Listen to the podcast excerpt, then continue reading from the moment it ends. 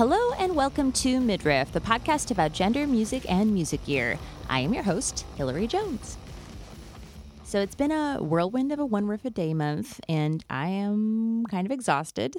Uh, but I did learn a lot, and you know, and I always do. I've done this, I think, three or four times. I think I mentioned last time, and you know, and I I do feel like I really have been able to apply it even within one month, which is pretty great. Um, if you've never done something like this, I really do highly recommend it, even though it is kind of crushing. um, it's crushing in a good way.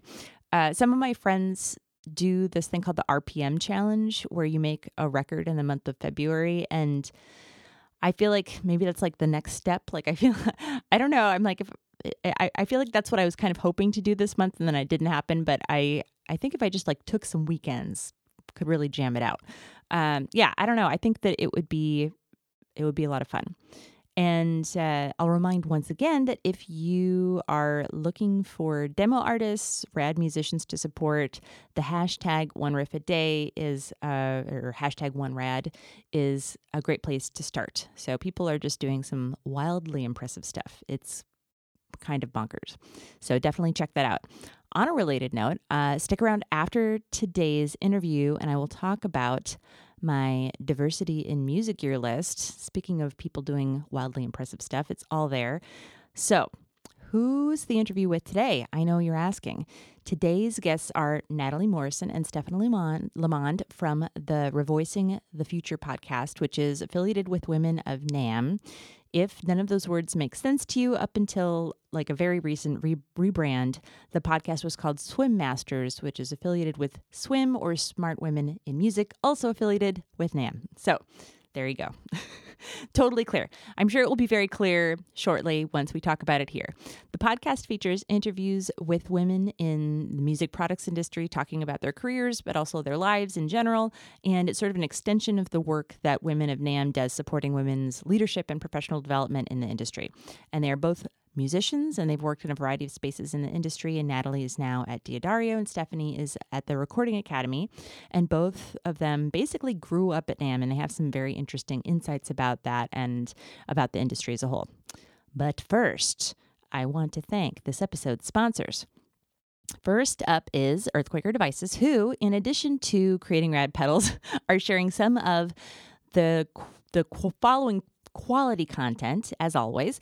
Uh, Wata from Boris's top five guitarist, and she also has a basically a pedal board rundown, which is fabulous. Molly Miller suggested Afterneath settings, and more cool work that they're doing with the Akron Symphony Orchestra, which recently included a performance using Earthquaker pedals which I can only imagine is totally mind blowing. I'm very jealous that I did not get to attend. Um, but if you want a mind blowing pedal experience for yourself, check out earthquakerdevices.com. Up next, we have Stompbox Sonic. Stompbox Sonic provides musicians with an extensive tonal palette for auditory exploration. Specializing in effects pedals, they offer a curated collection of companies large and small, some locally crafted, some assembled from around the world. Adam and Jen have been helping musicians and sound based artists find their sound since 2009. By collab- working collaboratively through one on one consultations, they do more than sell you a pedal, they ignite the creative spark to bring your music to life. They create a comfortable, judgment free environment for all musicians where sonic experimentation is encouraged. And I'm going to be actually heading to Stompbox Sonic today. I'll be meeting up with them and I'm going to be doing my first in person pedal tasting, and I'm very excited. I did a virtual one a few months back. Um, more about the actual pedal tasting I'm doing today in the next episode. It'll be great.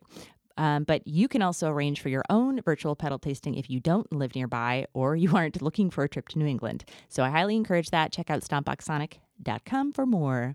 Last but not least, thanks to Holcomb Guitars, Nick Holcomb builds beautiful custom guitars to your specifications and has a mobile guitar repair setup too. That means that he will come to you in Rhode Island or Massachusetts, either fixing your guitar on site or picking it up and dropping it off when he's done it's great.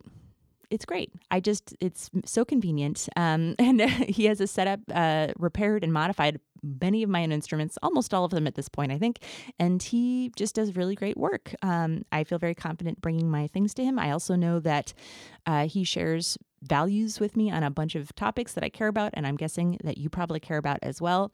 Uh, also, he won't treat you like a baby. So there you go. He um, recently made a guitar for Anjimile, which you should totally check out. Uh, I mentioned last time, but it is breathtakingly beautiful. So check that out. Follow him um, at Instagram at Holcomb Guitars or at holcombguitars.com. All right. As always, you can follow along with Midriff between episodes on Instagram and Facebook at Midriff Podcast. With that, let's get into my interview with Natalie and Stephanie.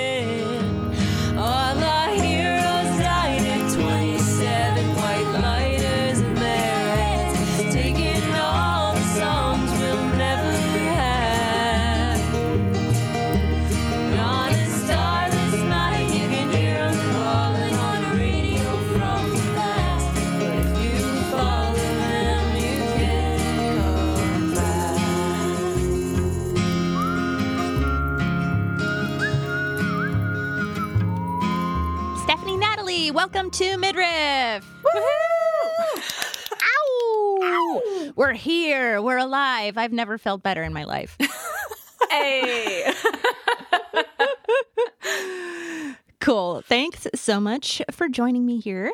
This is nice. We're so happy to be here. Yeah. Yeah, yeah. We're gonna we're gonna get all your uh, important information. You're gonna tell all your tales, Our secrets. Spin some yarns. all of your secrets. Yeah, people were wondering. They're like, I've you know heard them asking questions. What happens when you turn it around? These gals got secrets. secrets. Do they really want to hear us on the other side? I don't know. Well, you know what? We're gonna find out. They're about to think they want- anyway. yep, that's right. Buckle up, everyone. We're in for a ride. All right. So, for folks that somehow, you know, maybe might not be familiar with you, can you introduce yourselves, your names, your pronouns, and a little bit about yourselves and your background with music? Whoever wants to start. Sure, I'll go first. Who are um, you? My name is Natalie Morrison. By day, I am the brand communication strategist at D'Addario. I'm based in New York City. And by night, I am the co host, co producer of the podcast Revoicing the Future, a Woman of NAMM podcast, formerly known as Swim Masters. I like that you're going to have to keep saying that for a while. It's going to like take a minute. You're going to be like, you're going to get really fast at it though. Now that you just changed the name. Yeah, yeah, it's going to be good. For sure. Also, speaking wise, I realized that the number of different ways that I've said Didario, Didario, you said it very fast. it's Didario. Say it again. Didario. Di- Didario. Yeah. I'm Here's- fired from music. I don't Here think I knew that until you started working there, Natalie, to be completely honest. Well, here's here's the little hack that we have. Hi ho, D'Addario. Oh. Ooh, that's a good one. Yeah. That's really good. All right, I everyone will listening, never forget that. Say it out loud. Now you know. Yeah. And you'll never It's- forget it. Wow. It's so funny too because we've posted like on Twitter with like a little thing that says D'Addario the way that Uh-huh. it's supposed to be pronounced, and people on Twitter still question us. They're like, You don't this know how to isn't say your true. name." I'm like, come on, we're the source. I do like that I've been saying it incorrectly for a solid 25 years. Um, I, why mess with success, really? Um, All right. Why break a good thing? Um, Cool. And I am Stephanie Lamond, mostly Steph. I produce the podcast with Natalie, Revoicing the Future, formerly known as Swim Masters, part of Smart Women Music, now Women of NAMM. And other than that, I do other podcast production work, and I'm a recording artist. I put out my first album on Friday. Um, No way! It'll be out actually by the time anybody listens to this. So check it out, Lucky Lamond. But other than that, and then yeah, and then by day I work for the Recording Academy, our San Francisco chapter. But in this capacity, I'm here as creative producer and uh, freelance everything. So do a lot. I do a lot. Um, and I started working for NAMM on the PR team with Natalie years and years ago, and just like on the for the show, and that is how we got connected. And that's kind of the background. Here we are. Woo. Here we are. That was great. so, can you both? Uh, I want. I would love for you both to address your kind of like little a little bit about how you kind of got into music in the first place. Just real, real brief seas, if you can. Do you have a while? She said brief, man. Challenge is on. I know. I'm, I'm ready. I, you know, I'm gonna. I, I am buckled. I, I, I did say I would buckle in. So here we are.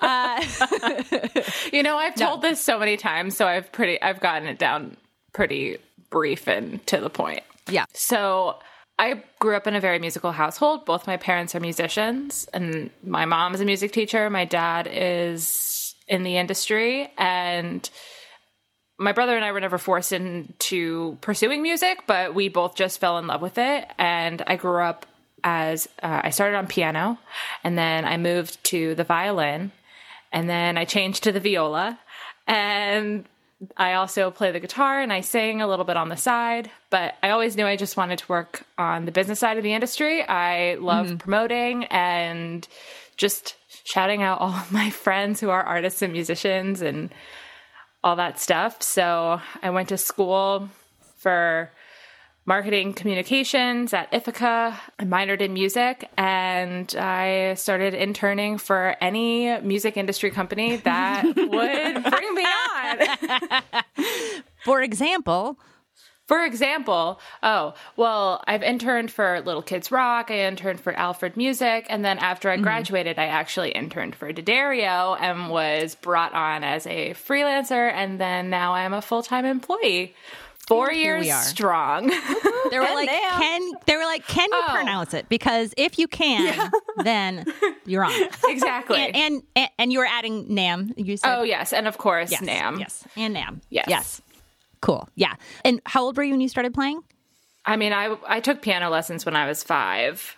Yeah, okay, And then got it, got it. when you do like the fourth grade, like let's pick an instrument. Like I grew up in a household of percussionists, and Yeah. I'm the only one who picked a string instrument. No one in my family played a string instrument, so I don't know how that happened. They were like, "Thank God, we needed someone to do the melody." I know. so then, yeah, I started playing the violin in fourth grade, and I continued it all the way through college. I don't play this as much on the viola anymore. I pull it out every Christmas for a little Christmas mm. Eve gig at a local church nearby. Oh. So Are you, are you do you perform as well? Otherwise, or do you have like a do you do solo stuff or as a group or anything like that? Or no, unfortunately, I don't. I kick myself a lot for that, but I, I this is a judgment free zone. I know. But it's much like Planet Fitness. I have to say, She has an incredible voice, though. There's some cover videos you've done before, and where Uh, you just yeah. she'll send them to me. But that you I'm- you sing fabulously. I'm like your closeted bedroom musician where I just sit and I like play what comes to my soul. And So you've really I been post it. thriving during the pandemic. Oh, I'm thriving. Yeah, oh, yeah. This is my time. Yeah. but every so often you'll see me on a stage. all right, Yeah. all right, cool, cool. Steph, Yay! Um, I got into music. Similarly, I musical household. My dad um, has worked in the industry forever, and so I grew up. We always had a piano, and I started on piano when I was around like five. And it, I feel like it just. I don't remember a time that I wasn't either banging on it or like singing to myself or doing something. I feel like music is just how I've interacted with the world since Yeah. I was born. Which I feel you so both are like, I have a six year old. I'm like, boy, we got to get going on those piano lessons. there you go. Or just anything. Well, I, so I, I worked Yeah, in yeah, early yeah. childhood music education for a while. Anything Yes. they're doing is fun at that point. Before the age of seven, thank you're already you. great. Um, All and their brains are molding fabulously. So anyway, Yes. yeah. So always did that, and then was always lucky enough to be around it because my dad was working in the industry, and for NAMM, most of that, most of that experience.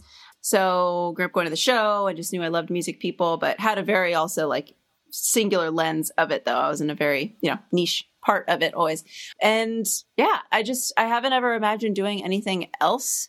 Which is interesting at this point. I'm like, oh, what else would I even want to do? Because, like, I don't know. Maybe I'd want to run a brewery. Maybe I'd want to like be a writer. I don't know. But yeah, but I just love music is amazing. So yeah, and then I so I just always was around it in college. I majored not in it because I was like, "Eh, I'm afraid to go to LA and be a composer, which is what I really wanted to do. So I majored in psych and then ended up doing music brain early childhood stuff by the end of that. Then started working in a nonprofit music school post grad.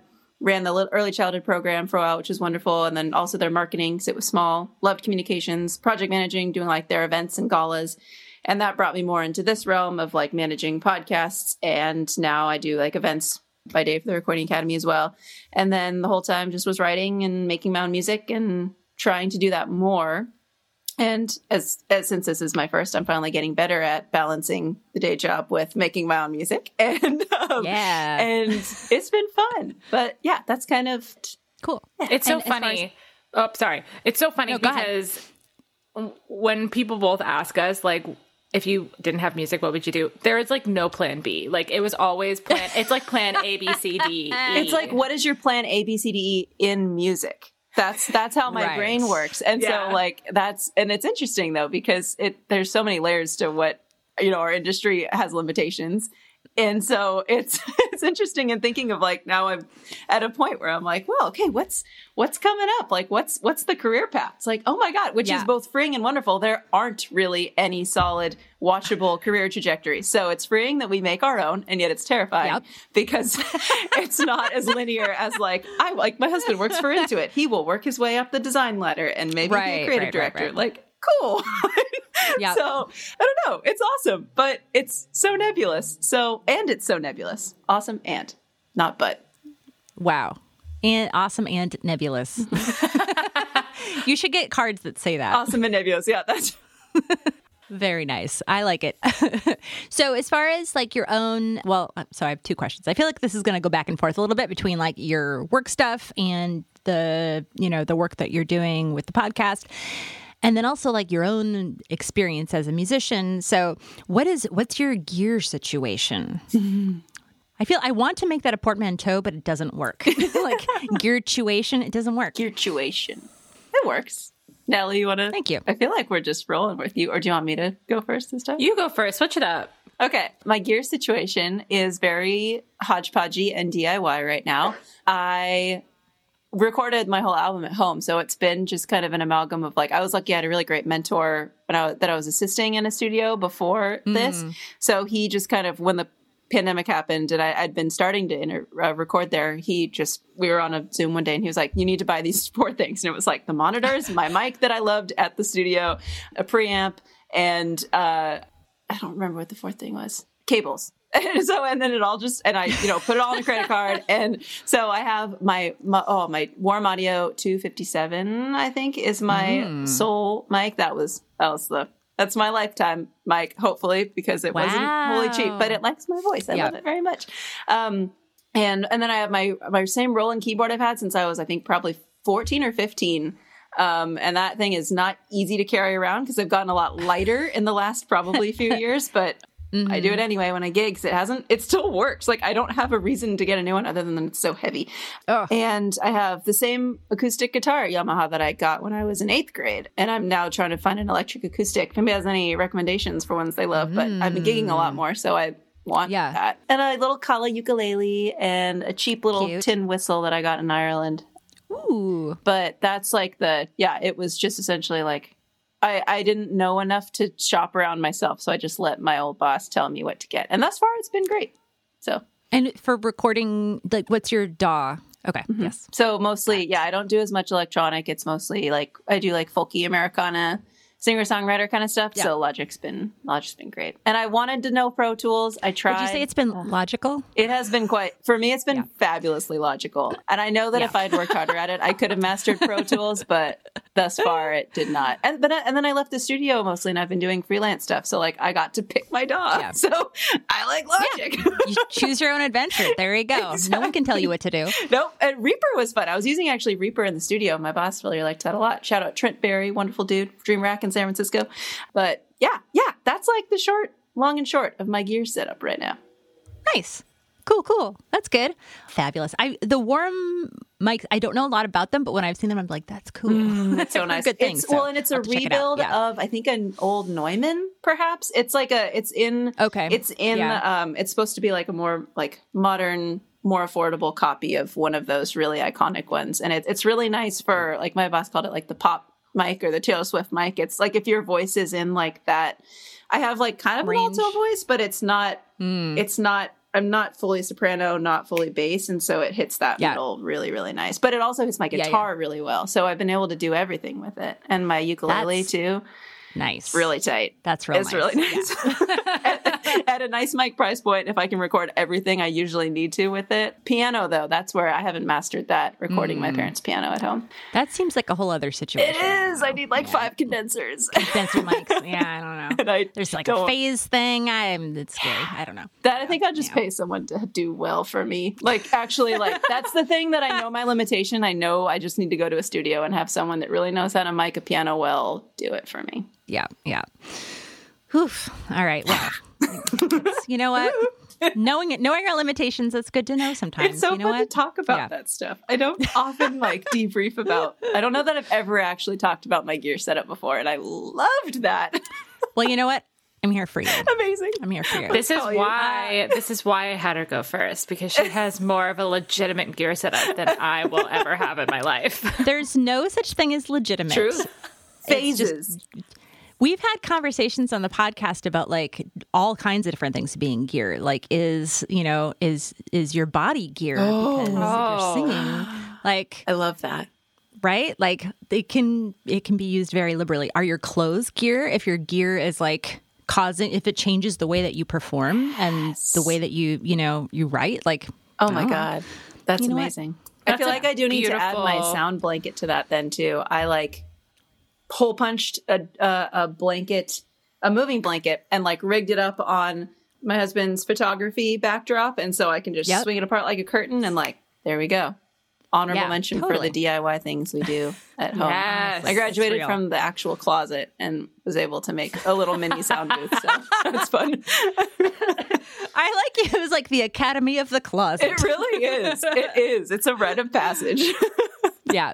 It's good. It's good. Uh, they they give you a nice certificate as you left. Yeah, uh, Just like something hits you in the face as you're trying to get out. yeah, it's good. Yeah. Well done. All right, Natalie. Well, I'm going to go into my instruments because my instruments are my ba- my babies essentially. But Yes. for mics, I use the AKG Lyra. Shout out to Becky Yep. Barabas over at Harman. Me too. Plus The one. beautiful, the beautiful microphone that I love so much. They are very nice. my Audio Technica white headphones because I love white everything. They're really nice. They're eye catching, and you won't lose them because I feel like that's the Exactly. that happens with headphones sometimes. Well, Yeah. and they're great. Mm-hmm. Not to interrupt you again, but those are great, and I have them in black. So I have to say that Oh, they're like, the same. We both have this, and they're fan- ah. they're fantantastic. So very nice. I go to Stephanie nice. for all my gear questions. What do I buy? Mm-hmm. so far so um, good. man. Continue. my pride and joy is my I don't think you can see it, but no one's going to see it anyway, is my Martin Street Master that I bought last year for myself. Wait, wait, what is that? I don't know what that is. It's like a one of their acoustic, I mean they're all acoustic guitars, oh. but one of their beautiful acoustic guitars and it's been a dream of mine to own a Martin and I saw this one at the NAMM show in 2018. I looked at it and I said I'm going to buy you. And oh. I did. Is Street Master like? Is it like meant to be like a busking kind of vibe? Like, is that Yeah. the energy there? I love that. Yeah, it doesn't have like a it doesn't have a plug so that you could do like electroacoustic kind of transition. Like it is strictly fully an acoustic guitar. Oh. yeah. But it has I actually snorted when you said that because I was laughing because I visualized it looking back at you with like these loving eyes at the same time. her name's Delilah. I I, I love her so much. And she has this like beautiful mahogany distressed look. It's like the woodwork and the just the architecture of the whole guitar is absolutely stunning. And then I use right now on my guitar. I have the I have D'Addario XS acoustic strings. Mm-hmm. So check those out. Shameless plug.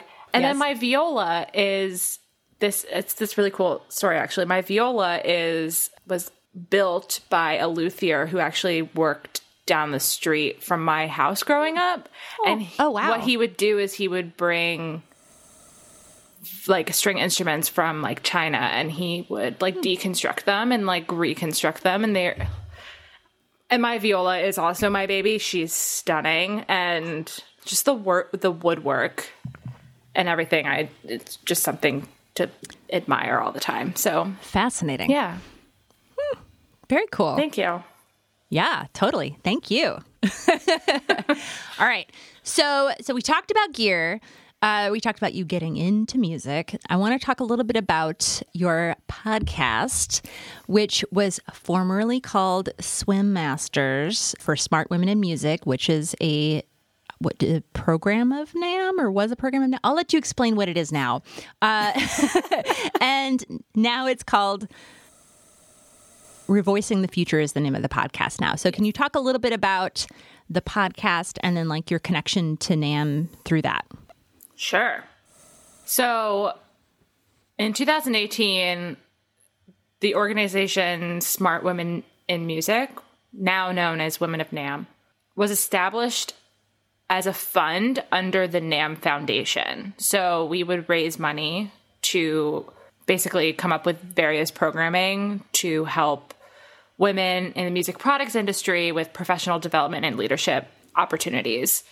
And now with the tra- now the organization has transitioned to be known as Women of NAMM and it has moved from underneath the NAMM Foundation umbrella to the NAMM umbrella as a membership benefit. Mm-hmm. So you can go to the NAMM show and like you will see that Women of NAMM will have events and a table or something in the member center. So we just the transition happened to provide even more opportunities for women in the industry and it's just taking that next step for women as a whole just really exciting so yeah. when the transition started happening we came up with the podcast in 2020 we decided that we wanted we were talking a lot for like several months before all of, of all of this happened if i can speak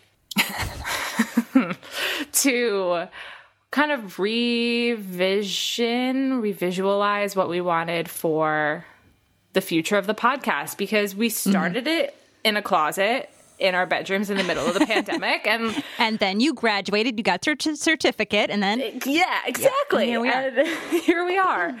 So with that came a name change and now we have revoicing the future. It's the same exact podcast. It's just focused and it's still focused bringing conversations of female identifying leaders into the industry and hearing from their experiences and just providing more ways for us to grow together and encourage more people to join our industry. And we're tapping into like all the subsets that you can find to show people that there's so much at your fingertips that's the best way for me to describe it. I hope I explained that. No, well. it was perfect. And I, and to like elaborate on that name a little bit too, just to show, shout out Julia because we hemmed and hawed over what it would be. Because beforehand, I feel like the name meaning of it really encapsulates like what the mission is going forward and what it has been. But it helps helped us focus a lot because before we had that swim acronym that we were kind of beholden to, mm-hmm. and so it was what it was. And and now with this, we really had a totally free free blank slate to be like, what is it going to be? And Julia came up with the concept of when you revoice a chord, it's taking the chord structure and then, but changing which ones you play in which order. And so mm. we loved that concept because in, a, in essence, like the music industry and the product side specifically has functioned in such a way that we've heard certain voices throughout. And so we are quite literally revoicing what we hear by uplifting the different voices that have always been there, but just at different levels of the core, different levels of the industry,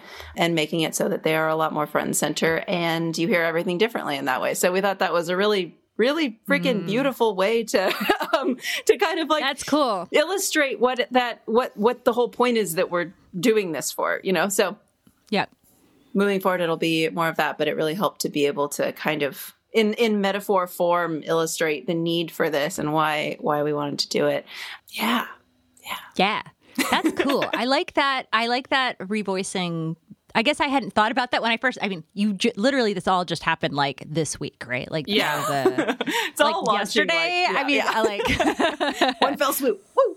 yeah. So so I mean, hearing the the reasoning between behind that name makes a lot of sense. That's really cool. Yeah. So for folks who maybe haven't heard the podcast before, what would they expect if they tuned in, if they checked it out?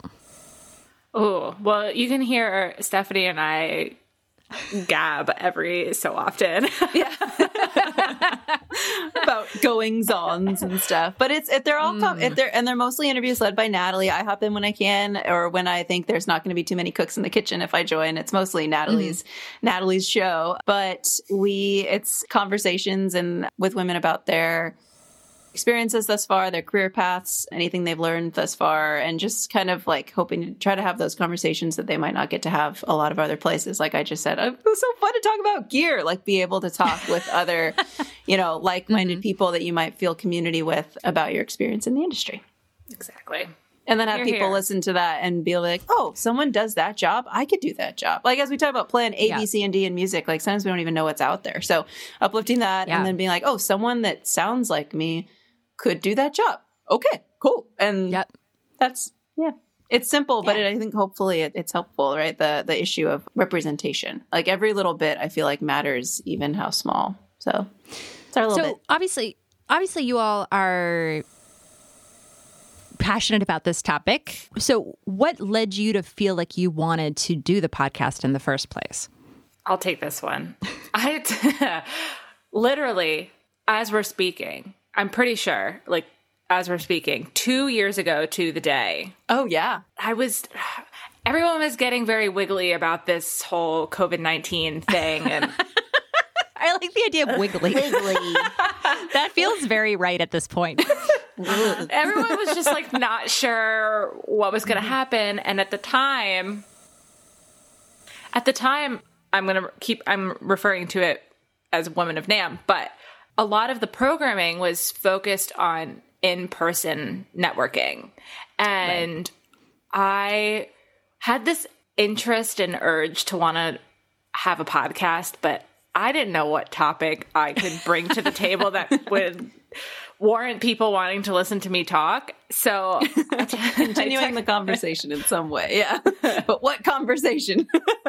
and I I texted Stephanie and I was like, what if there was a podcast like that's under Women of NAMM that helps like amplify these different conversations and gives people a, a chance inside their homes to hear from other women in the industry whenever they want.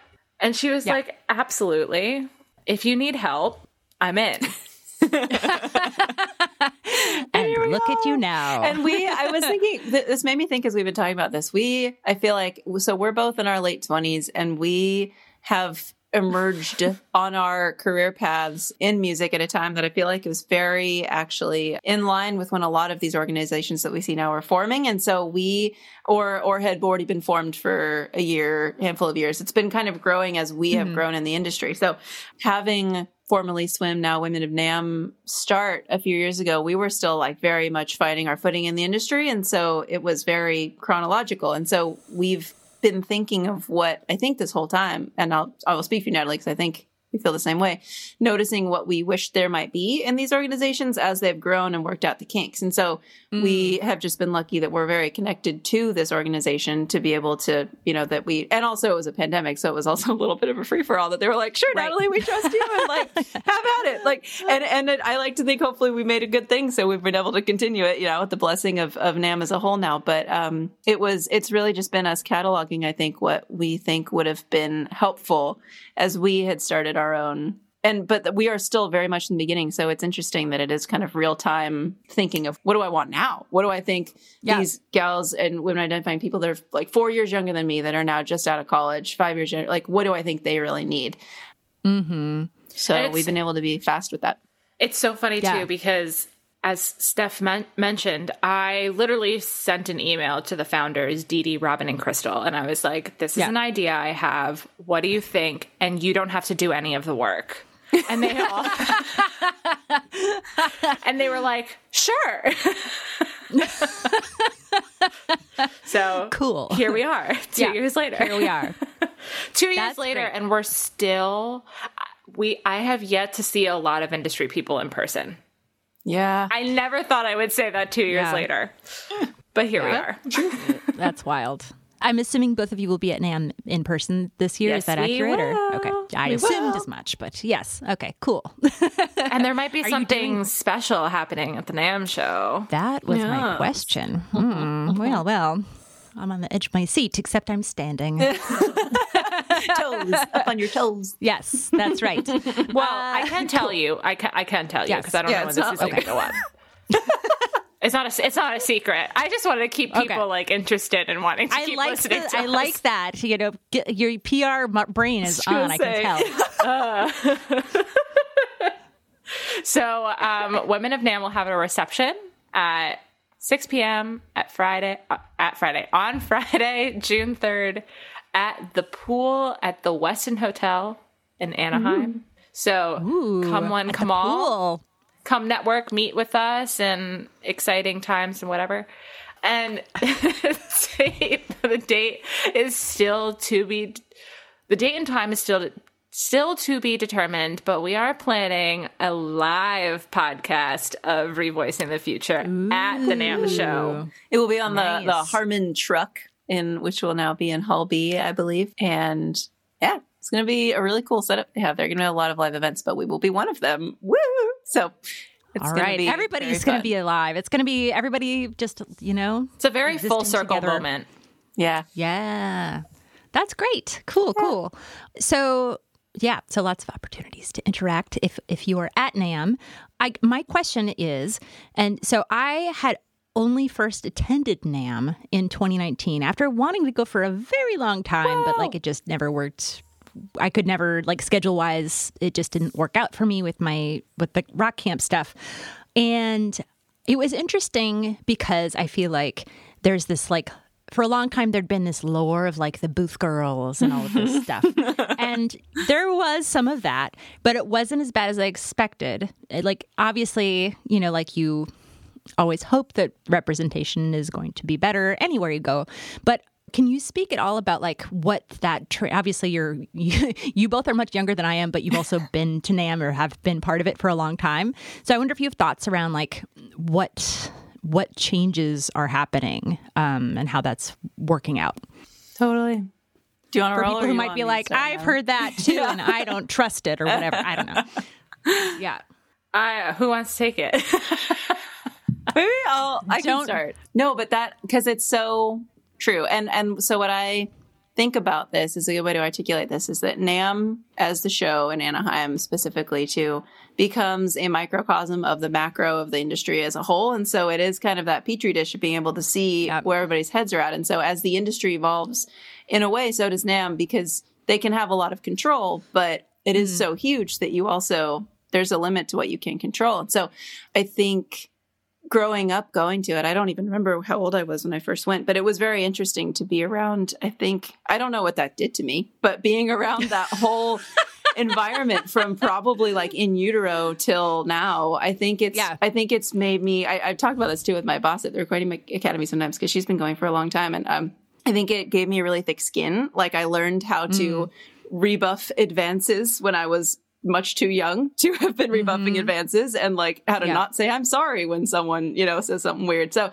you, I think it, one way it taught me really easily how to, not easily, but I guess in a very like simple, defined environment, how to survive in this mm-hmm. industry as a woman and with all the privilege that I carry in that and the way that I was walking throughout the NAMM show too, right? And like my dad is Yeah. works at NAMM at a pretty good level. And so that I was very, I was around safe people for the most part, you know. So I think Yeah. while, while my experiences was small, I think it still did really give me that thick skin. And so, but it has evolved so much in the way that, like, it's interesting because being on the show floor and then having that access to the upper levels of NAMM, like, I have never, uh, Natalie and I've talked about this, there's always been tons of women in the executive roles in NAMM. And, and so I've never had a shortage of female leaders to look up to in the NAMM organization as I've grown up around it. But seeing that Yeah. translate to the show floor has been where the dissonance is a little bit. And as we say, what they can control. Right. And so I think, and what we hear from people over the years of like, and I know it, it breaks heart of everybody who plans NAMM that like people don't feel like they, if they walk up to like an audio booth, they don't feel like they're listened to, like they're just like another, you know, oh, they just looked at us like a gal coming up to, mm-hmm. and not a gal that like is an engineer and knows her stuff. So part of what we're so excited that this can kind of help usher into is like, although I think it is getting a lot better. And I think when people have like, like I was able to like have that be able to kind of fight your way through it a little bit. This Yep. is kind of giving it away for people that have not had that opportunity, that same access to have a safe place to buddy up and to go somewhere to find new people to walk around with, like to know you have a safe place no matter what the rest of the industry is doing at that time on the floor, no matter what they can do, knowing that you have a place to go in NAMM and to find people that will kind of like that that are on your same wavelength and and that look like you that that create like you that think like you i think that's going to be really huge because it's been this way but i think part of what we're wanting to do with this is make it a lot more visible and literally mm-hmm. be a table you can go up to if you're like oh i want to i don't know what i should do. I'm wildly overwhelmed. And be like oh so here's this friend that you now made that you should create with. Like what are you into? Okay cool. Like and so i think it's it's a huge huge thing because it is such an embodiment of the industry for better and for Yeah. worse always. And so Yeah. um, watching the industry change and watching NAMM change in that is just it's always wild ride. So this is what we can control out of that, right? Is have have a council like this. Yep. Yeah. Did you want anything, Natalie? Steph said it perfectly. It, there's, it's true though. Like for me, when I got out of college, like I've also been very fortunate to be surrounded by some very influential female leaders in the industry, and I'm very grateful mm-hmm. for that. But I was actively seeking them out because mm-hmm. I wanted mm-hmm. to, I was looking to the future and I wanted to see what my potential could be. So if I could see a woman in a leadership role, and uh, then I could envision myself being like, that could be me one day. And if you don't Yeah. have that, if you don't have that at your fingertips, it becomes a little discouraging. Like, how am I Yeah. supposed to get my foot in the door if there's no one else who looks like me who already did it, who already Yep. carved that pathway for me? So I think organizations like Women of NAMM are just really important to nurture and be a support for women who want to be in this industry and are looking for those professional development opportunities to grow themselves personally and professionally because there's nothing like a group of women supporting each other just gonna say that So real. And Yeah. to- yeah, Well- yeah, yeah, yeah. It, it, it- sorry, I didn't mean to interrupt, but I was just going to say that th- it does that directly answers that kind of my next question, which is sort of like, as you know, uh, uh, one of the pushbacks I hear from folks sometimes is like, well, if we separate and have this like separate group for women or for you know whatever the identity might be it's really just like making people more unequal as someone who ran a rock camp for a long time i'm very familiar with that argument but what's your what's your how would you you know counter that Yeah, I with with just that that it, it is it's able having a council like this at the smallest form, which is exciting that why it is now not even the smallest form. I don't know why that was relevant, but um, that it is now a a council under the NAMM umbrella. That NAMM has this new structure where councils will be able to be created, dismantled as need be, and right now it's recognizing that there is a need for a council to help more women join the industry and to strengthen and foster connection between the ones that are already in it and help them advance to higher levels. So it's like that, it's like that equity equality debate. Like the pendulum needs to swing a little farther hmm. sometimes when you mm-hmm. need a little more help in one area. And so something, an organization like this is helpful just to literally address a need that is right now. And then maybe the one day, like uh, Natalie's going to say it better than me in a moment. I know she's got a great way of expressing this, but like maybe one day we won't need it and that'll be great. And we'll all be stoked and we'll have, you know, women have, will have permeated every level of the recording, uh, well, not the music products industry. And, and maybe we won't need it anymore. But for now, we need it. So we got it. yep yeah. And Natalie, please chime in with your much better, you know. No, it. I, it doesn't all it also this doesn't apply just to the music industry. This applies Yeah. like in life in general and in all other aspects of like i'm gonna that's opening a whole other can of worms. But it's not limited to the music industry. And not at all. Yeah. I think uh, my hope is that we don't have to have these conversations anymore. I want to be able to walk into a room and not count how many women are at the table or count how diverse a board is or y- you know mm-hmm, I mm-hmm. I want to be able to just exist with people equally no matter your gender, your race, your sexuality. Everyone's welcome. everyone brings Yeah. something really unique to the table. And I think it's important that we recognize that and let them shine. Yeah, it's it's yeah, I think that that hits it real well. I mean, I think that's the point, right? Like the idea is that everyone should be able to be integrated and feel like they're supported in all these spaces and until that happens, you have to have a place that is separate where people feel like they can sort of like you know, hone their strength, get what they need to go out into that world with like a protective barrier of the support that they've had in that group, right? Yeah, Um, yeah, and yeah. it's also And like so- celo- Oh, sorry. Finish your thought. No, go ahead. Go ahead. I think too something that I find so fascinating in that is that we and and then how do we reintegrate that right when it's like Right. people talk like the post racial lens and stuff like without erasing the real beauty in a lot of these like there's so much beauty in women communing together and figure out like and talking about this so like I feel like it's also training our brains to be okay with the fact that like these spaces should always exist because like having this connection with like your culture with your sex your your everything is so beautiful and cool and we want to preserve that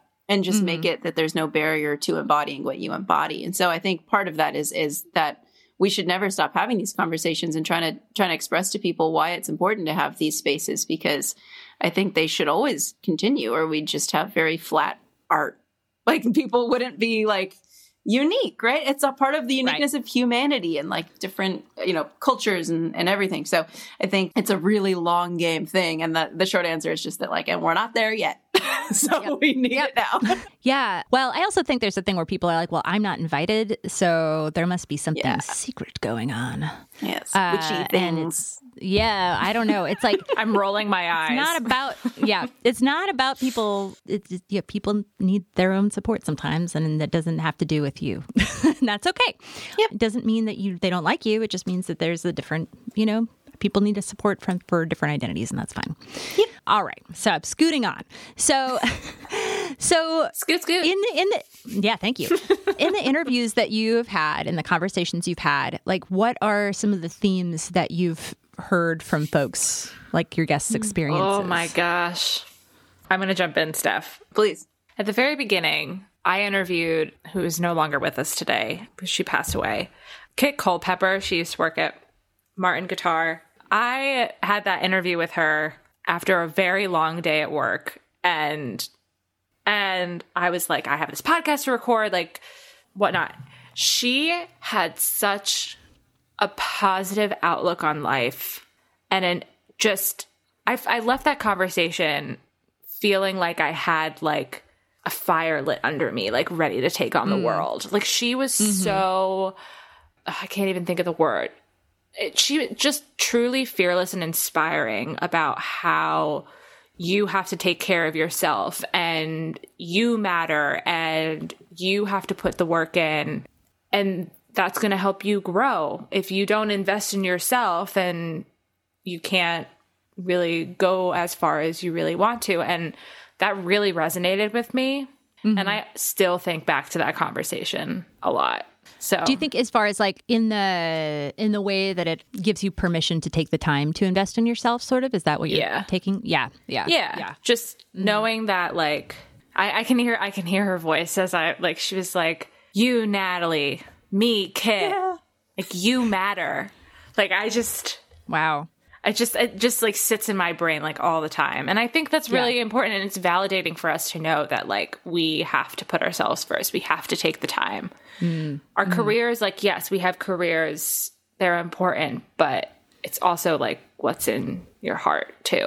yeah yeah, Yeah, I think to piggyback on that, I think the most beautiful thing that I've found about through listening to all of these is how when you talk to a bunch of women about their career paths, how holistic we tend to get in the conversation. So it's more about the life that you're living and like there's Yeah. also a, like you know overflowing with actual business career advice like stories Sure, of failure sure. and success and stuff but what i've valued so much about it is the those conversations like that like about trying to counsel the emerging generation coming in to be like, you need to make sure you have work life balance. And this is how, mm-hmm. like, I'm mentoring a gal through Grammy right now, and we're training each other how to say no to things in our mentorship. Like, because if I can help her do that now, like midway through college, oh my God, oh my God, it's going to be great. Like, uh, just things coming up that you don't have the time for, being able to gracefully say no. Like, those conversations, I think, are a really beautiful part of that centric there because there is so much that we, I feel like, inherently in the female experience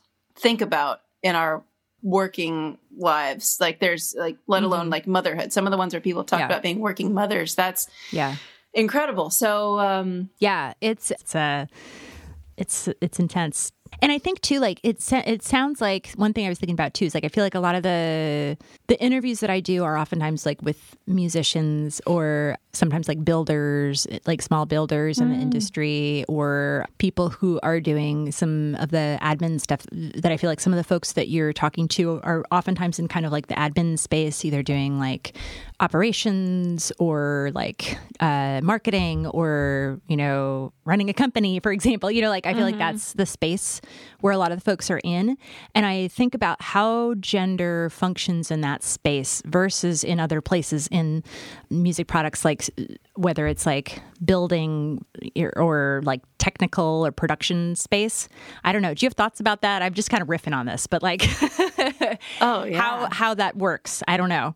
Oh, it's fascinating. Do you have any Steph. thoughts immediately, Natalie? Well, I I just think that in because in other ones I've worked on um, podcast wise, I work on one for Karen Dunn, who's an event events producer in the pro audio space right now, and so it's mm-hmm. interesting mm-hmm. seeing the difference between, say, how gender has affected. And, and the conversations going on mostly in like the pro audio space. It's fascinating right. because there are one a lot of organizations already tackling this, but um, seeing who it was almost people that were I don't even know, but it, seeing seeing the people that were able to to get through earlier it is pretty varied, but I think at some level it's I don't know that it must have been the healthiest situations that they were getting through in, but like there are a handful of like know it's a handful, of course, but and there's still such a small amount of female engineers and producers out there, but the ones that made it through reflect back and think that as long as they were doing a good enough job, but didn't present too sexy. So that's a whole conversation that is oh happening boy, though. That is yep. it's fascinating to hear like the, the the generation that has you know, established and had to survive that way versus the one coming in now that refuses to change who they are to fit into a working environment. Like those are the mm. conversations that need to be ha- being had and they are being had, yeah. thank goodness. But it's fascinating to listen in on that. So all that to say it, it, it reacts, it, it, it interacts so, so differently depending on whether you're kind of like getting your hands in the building or the work or the craft versus on the mm-hmm. admin side.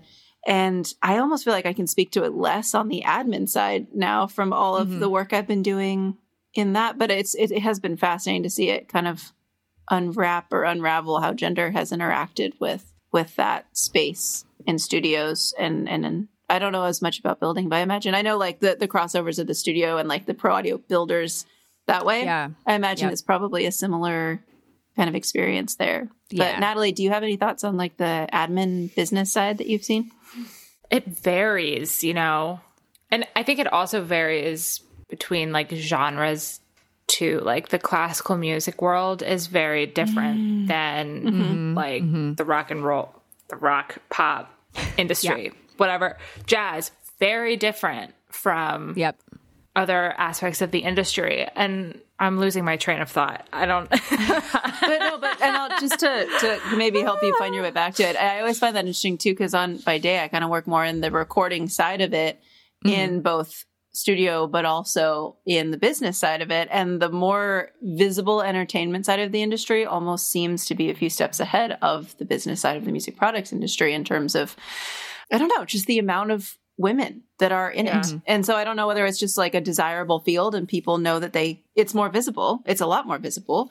There's also a little more accountability because it's very visible, I think, but also I think that's part of why we need to do this is to be like, hey, you could have a career building. You could like yeah. people that don't already see that don't know that that's possible. And so right. I think they just see something on TV and are like, "Oh, I could do this. I could work in this. Like it's a lot more easy to know you can do that. So, but but within the music industry and within genres within it too, Natalie, I'm so interested how that is with the, the uh, like product side of instruments in those Mm. genres? Like, does that bleed Mhm. into the business part of it? What you're providing for? Well, I just remembered one of my thoughts. Cool. On like going back to the admin side of it really quickly, when Women of NAMM first established itself like in 2018, I'm pretty sure the statistic that was given was that it, like C-suite executive level employees in the music products industry was like 3% female. Yeah. And that's just like soul crushing. and it's Yeah. it's a really hard pill to swallow, but it's important to Yeah. note. And I can't I I don't know if that number has changed, but um I don't really think it has. But it's important like if you have to also like look at the makeup of other companies like within the the industry like Yeah. what does what does their C-suite look like? What does their board look like? Like, Do they have a diverse group of people? So that's where the challenge I think on the admin side comes in Yeah. on the classical music side. I wish i had my colleague with me because she like articulates it like so beautifully. But on the genre side i had this one conversation with someone on the podcast about how getting like girls or female identifying young children to pick up an instrument specifically the drums like it's how you have the it's like it comes from the access. I'm not articulating this in the most graceful way. But if you look at like let's say the flute for example i think this is a great example. If you look at the flute like that's primarily like stereotypically that is a female instrument. So if a boy wants to pick up the flute like they're gonna be like can i do that? Like it's just that mm-hmm. level of mm-hmm. acceptance of like no you can play whatever instrument you want. There is no barrier for you for a girl to pick up a pair of drumsticks or for a boy to pick up a flute like Yep. and there shouldn't be but we've been conditioned to have those thoughts in our heads so i think that's where the discrepancy Yeah. comes So from it's like yeah undoing the the stereotypes or the stigma associated Yeah. with those instruments. yeah, mm-hmm. it's given With- it, or with using an instrument that isn't in line with the with your gender. yeah yeah it's given giving the Yeah. Permission Yeah. for all to like Yeah. play whatever instrument they want. I hope i answered your question your question. My brain was like i don't know. It's just it's huge too. It's so it's a big uh, yeah well it's funny because it's i feel like it, it shows up a lot of different ways because i think the the c-suite thing is very real. But then i think that there is still this situation where it's like well women can do these like you know sort of administrative roles sometimes but only you know the glass ceiling or whatever. Yeah, yeah. that's a very real thing. And then in some spaces so i'm I, I- I spend a lot of time in sort of the space that is like around like pretty rock oriented space which is also oftentimes about like built you know like pedal builders and pedal companies and some guitar and amp stuff. And i see this thing where it's like the builders get put up on this like pedestal because they're the creator they're like the creative genius kind of like if hmm. you're thinking about like a tech company they're like the person who created the product and they're you know does that make sense? Whereas like, Like the visionary. in- the visionary yeah. And anybody who's doing the administrative stuff is then like not like they're not seen as their work isn't seen as like special or valued in the same way. Interesting. And and then you see that like oftentimes there's more women in those roles. Mm.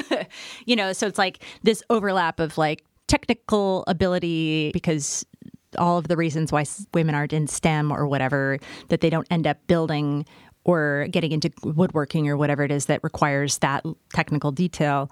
But they might know how to like do a spreadsheet or you know like manage a company. You know like i don't know. It's just a funny dynamic that i see show up mm. but i think that at and those are more like smaller companies i think but then when you get to like the more corporate larger companies it shows up slightly differently and it morphs a little bit to to your point where it's like there's there might be more women in management but not at the higher higher level mm-hmm. Well, and I wonder how much of that too, like, this is so fascinating to me because you think, like, what is the historical context of a lot of these, like, because it's, we're talking about music products, like these trades Yeah. of being luthiers, of doing that. I feel like there is so this industry and the making of these instruments and these old old companies that have been around forever doing this there is so much Yeah. historical sociological context that goes into who is doing these trades. Be and, and that's a little bit how i feel about like where where this generation coming in of being trained very much for business. Like i know exactly what i could do in music business but i feel like i should have from the very beginning been pursuing a creative track. So i'm hoping mm. that like my business skills will help me because you need to also be an entrepreneur to mm-hmm. live as a creative. But I think it's something like that that I wonder if it is we're getting so much more also access because it's just easier to wrap our heads around for whatever reason that like, oh, she could do admin work, she could do business work. When there's things like building or like being an artist, being an engineer that Yep. are less easy to wrap your head around. And so there's just still that not whether it's for representation or access or whatever like there's there's more that's trickling out from that epicenter of like business is like a thing that you can do Yep. so watching that evolve is that's such an interesting Yeah. thought i'm so glad you said that. it's said like a that. both and kind of you know what i mean like Yeah. it's like you can do this business stuff you're still going to have a maybe like a you're going to bump up against all of the same stuff but the way that you bump up against it, against it is going to be slightly different totally Pen, uh, you know yeah it's interesting. I think it also goes back to the fact fascinating I think it also goes back to the fact too that women wear a lot of hats all the time. Like mm. we wear so many different hats that it's easy for that to like filter into your work life too. Mm. Where you're like and the comfortability catch-all. with that yeah, Yeah. wow mm-hmm. Yeah. Yeah. Yeah. I think especially if it's a smaller company too, where it's mm-hmm. just like, well, we only have like whatever, four employees or, you know, 10 employees. And so, like, well, you know, we all have to do a little bit of everything and you're really good at that, you know. And I don't know whether that's what's happening all the time, but it seems like it could be part of it. Yeah. definitely So, yeah. hence the lessons in no Here, here. All right, I have just a couple more questions. I guess the I think one that we haven't really gotten into yet is just like your own personal experiences with gear, like and gender, and how those things sort of interact with each other. Have Have you had particularly good or bad experiences with gear proper, or it could be buying, it could be recording, it could be live.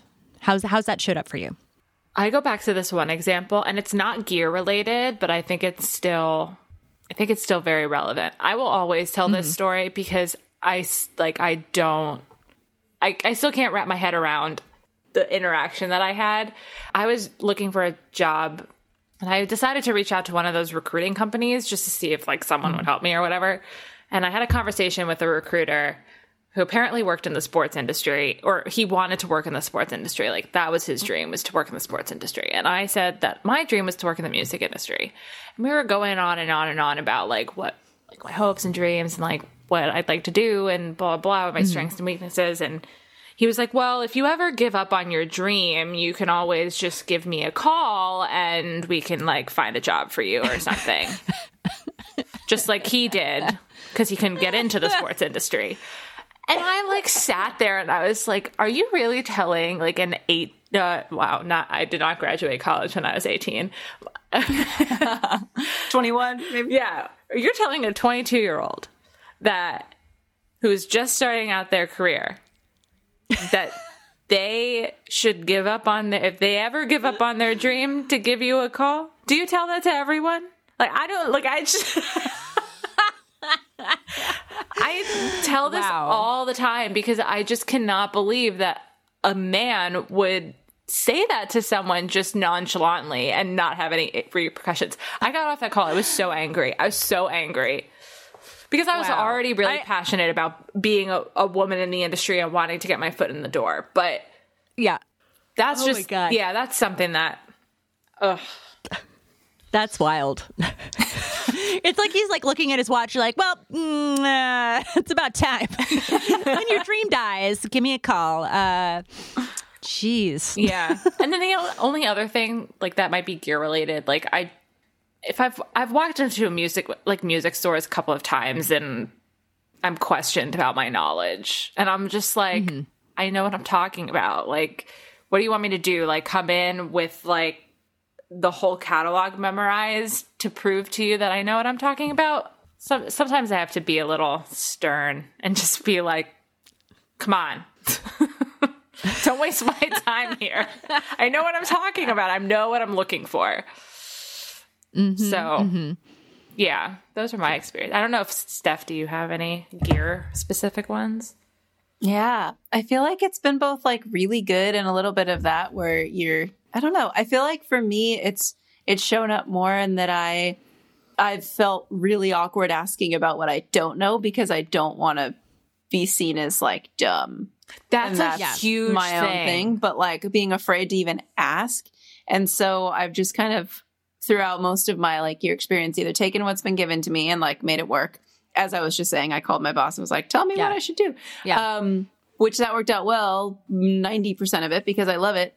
The caveat of that is I haven't figured out how to use that preamp that I bought because it's very confusing and I haven't. T- like, so. You don't want to have to like, ask anybody because you don't want to confirm the stereotype that you don't know what you're doing. And that was out of my skill level when I bought it, but I was like, no, it's fine. It's fine. I'll just figure it out. All of that has been, I'll just figure it out. And so I think that for better or for worse, I think that there is that level that, um, yeah, not wanting to confirm that, but I think I've been lucky. Some of the gear I've just, you know, been like, okay, has, I, I, yeah, I think that there needs to be more of like, so, and that it's worked out well and that some of it's been great, but I think that there, that's where it's shown up for me is the interesting way of like, that, that there needs to be or I I know that I've had to learn how to ask for help and not and either just accept that I'll be looked at as confirming a stereotype or just try to formulate it in the most intelligent way I can to be like I know about this yet how does this work what does this knob do Yeah. like I know in theory what this should do but like how do I work it I think and that is it's all education but Well, it's, I feel like that's where people get into the thing where it's like you have to drop a bit of knowledge so you can con- like uh, Yeah. let them know your knowledge level and be like, I have this condenser mic and um, it's gonna blah blah blah pattern and blah blah blah. And, you know, I've been worried about. So like you have to like, almost like lead a little bit yeah, exactly, mm-hmm. which is unfortunate, but here we But are. if it helps me figure out how to work that preamp, that's a good piece of advice. so there we go. That'll help me have not spent money in vain. It's it's a paperweight There right now. So that's so sad. Hmm. I believe in you. You can do it. Thank you.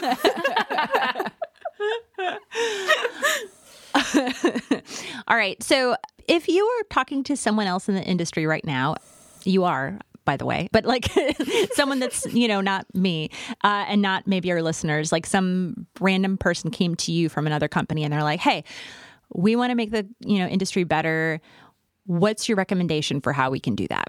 Join women. What should we do? What should we do as a company? well, what should, what should we do as a company? Oh, you were going down that road. Oh, okay. Yeah, yeah, yeah. sorry, sorry. I should have been more specific.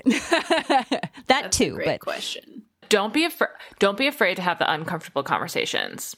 If you don't get mm-hmm. uncomfortable, then change can't happen. But like, set it up in a way that you're able to have those uncomfortable conversations as like a judgment free zone or something like that. Like that's easier mm-hmm. easier said than done.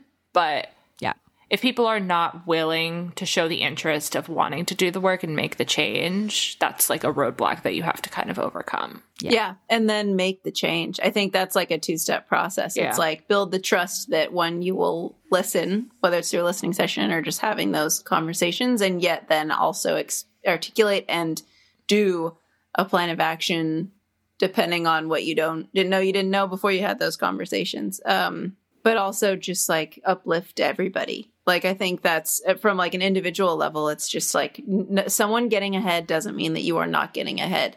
Like having the the best way to say no to something is to offer a friend that does it also well and say sorry. Here's but here's my friend blah blah. blah. So I think there on a on the business level, it's that two part thing of have those conversations and yet be prepared to act on at least some of it to prove that you are serious.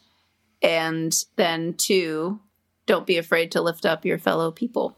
It's not scarcity. good. We like don't that. need to think scarcity mindset Yeah. anymore. And that's what we that's what I think the first levels of anybody who's been able to muscle into anything has to operate on a scarcity mindset because there's only one seat at the table for a woman and it's going to be you. Mm-hmm. And now in theory it doesn't need to only be that one seat, but changing that mind in the minds of all genders is really important, I think. Yep. Don't tokenize.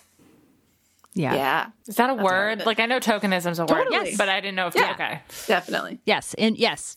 Right. Yeah. Yeah. The, it's complicated because it's like you want to have the people there. You don't want them to feel like they're only there because of who they are, like that they should be there because they are providing a very specific value as well. Yeah, all of those things. this is all great. So what is what are you psyched about right now? Like what are you psyched about coming up that you want to tell people about and then like how can folks stay in contact with you? Well, we mentioned the podcast, the live recording at the pod, of the podcast at the NAMM show and the Women of NAMM reception ooh, at the NAMM show. But yes follow to stay up to date, like on all things Women of NAMM and the podcast and whatnot. Follow us on Instagram and Facebook and LinkedIn. Just type in Women of NAMM, And then you can find the podcast on all major streaming platforms, Revoicing the Future. And we put out episodes once a month, which is very exciting. And if you want to stay in contact with Steph and I individually, you can find us also on social media. My Instagram handle is at Nat Mori and Steph. Yours. I am Lucky Lamont. Yeah. Cool. And I would All offer right. like an invitation if this sounds cool and you like what Women of NAMM is doing as a concept and have an idea or want to get more involved, like please get involved because it's as we said, it's so we were able to just like conceptualize this podcast and do it. Like it's a very nimble stage of this. And so if you want to be part of it and you want and you have a great idea to help make a difference, like we welcome all that. Like the more boats will rise together. Yeah, and kind of, kind of vibe. We the Women of NAMM also hosts like various like leadership summit opportunities as well. So if mm-hmm. you just stay in the know, if you you could go to the NAMM website www.namm.org slash women dash of dash NAMM. Nice. Wow, yeah, that was really good. Like, there's deep dive events. You can network online. There's just a lot of ways to. It, it's just trying to build what is in the place throughout most of the other music industry for music products. Yeah, vivid. And if but, you come to the um, NAMM show, yeah. come find us. Please, yeah, please find us on LinkedIn and Instagram mostly for me. Just like let's all, uh, the more we know each other too, we can help, as I said, help each other get when there's new opportunities. It's just all about building that community for women and everybody, honestly, but women need a little bit more help sometimes. And I am putting an album out on Friday. So if you feel like listening to it, that's what I'm excited about right now. Yeah. Find me on socials and you'll find it, but also www.luckylamont.com. Yeah, and in part of that, I'm excited to learn about more of the world of artist and music products crossover because there's so much there oh, that we haven't really oh, yeah. talked about a lot in terms of like the what is it called when you're signed to something or you're like you're, you're someone's endorsed. Um, yeah, endorsement. Yes. That is a whole yes. layer of the industry we That's have not a whole other conversation. so oh my goodness, we could talk. We're gonna get into it. That's another hour anyway. and a half. yeah, right. so anyway, yeah, that's and and just yeah, find us. Let's be friends. Everybody should. We shall be friends. Yay! Woohoo! all right. Cool. Thank you all so much. This was really fun. Thank you for having you. us. We Thank had so you. much fun. What a great Yay. conversation. This is amazing.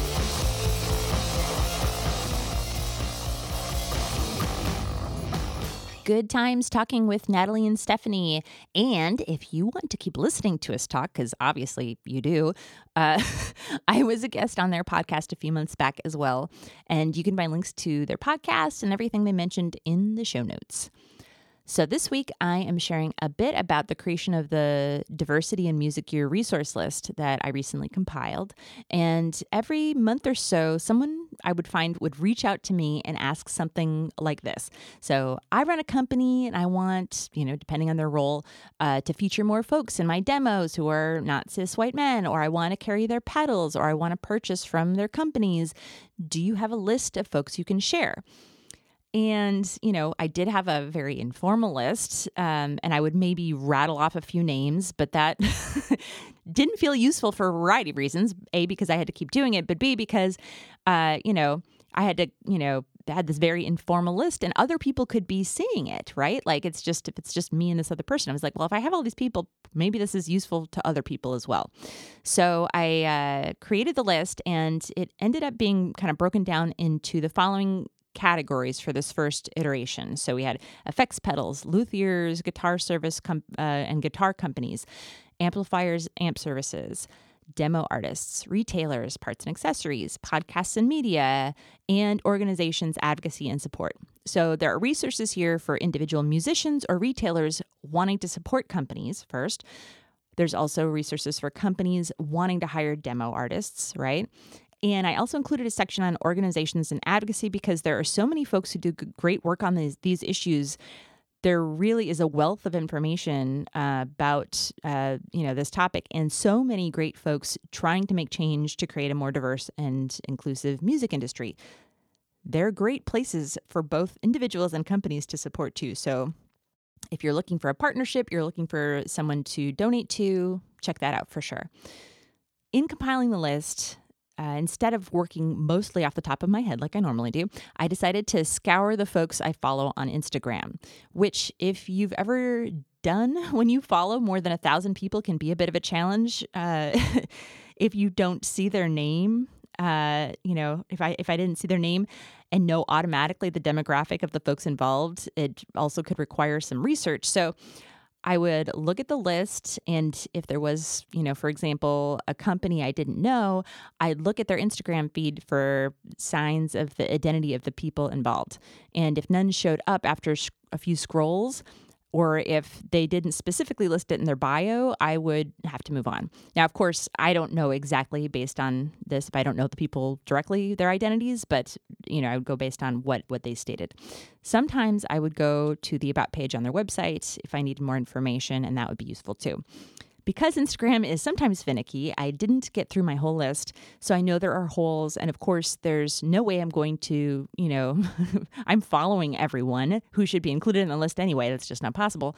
Because, uh, you know, I'm a guitarist and bassist mostly. I also know that my feed is particularly full of folks affiliated with those instruments and lower in folks affiliated with, say, like drums or synths or something like that. And knowing this is an issue, I also added a Google form where folks can contribute their own ideas uh, for other people to include, whether it's themselves or someone else. So this is a living list, which I will update as new ideas come in. The list currently has nearly 150 companies and organizations included so far, and I hope that you take a look and share your ideas as well. As always, there is a link to the list in the show notes if you want to check out or contribute yourself. And please share with others so more folks are supporting these companies as well. And if you enjoyed the podcast, please rate and review on Apple Podcasts. Share that with others so more folks can hear it. Thanks for listening.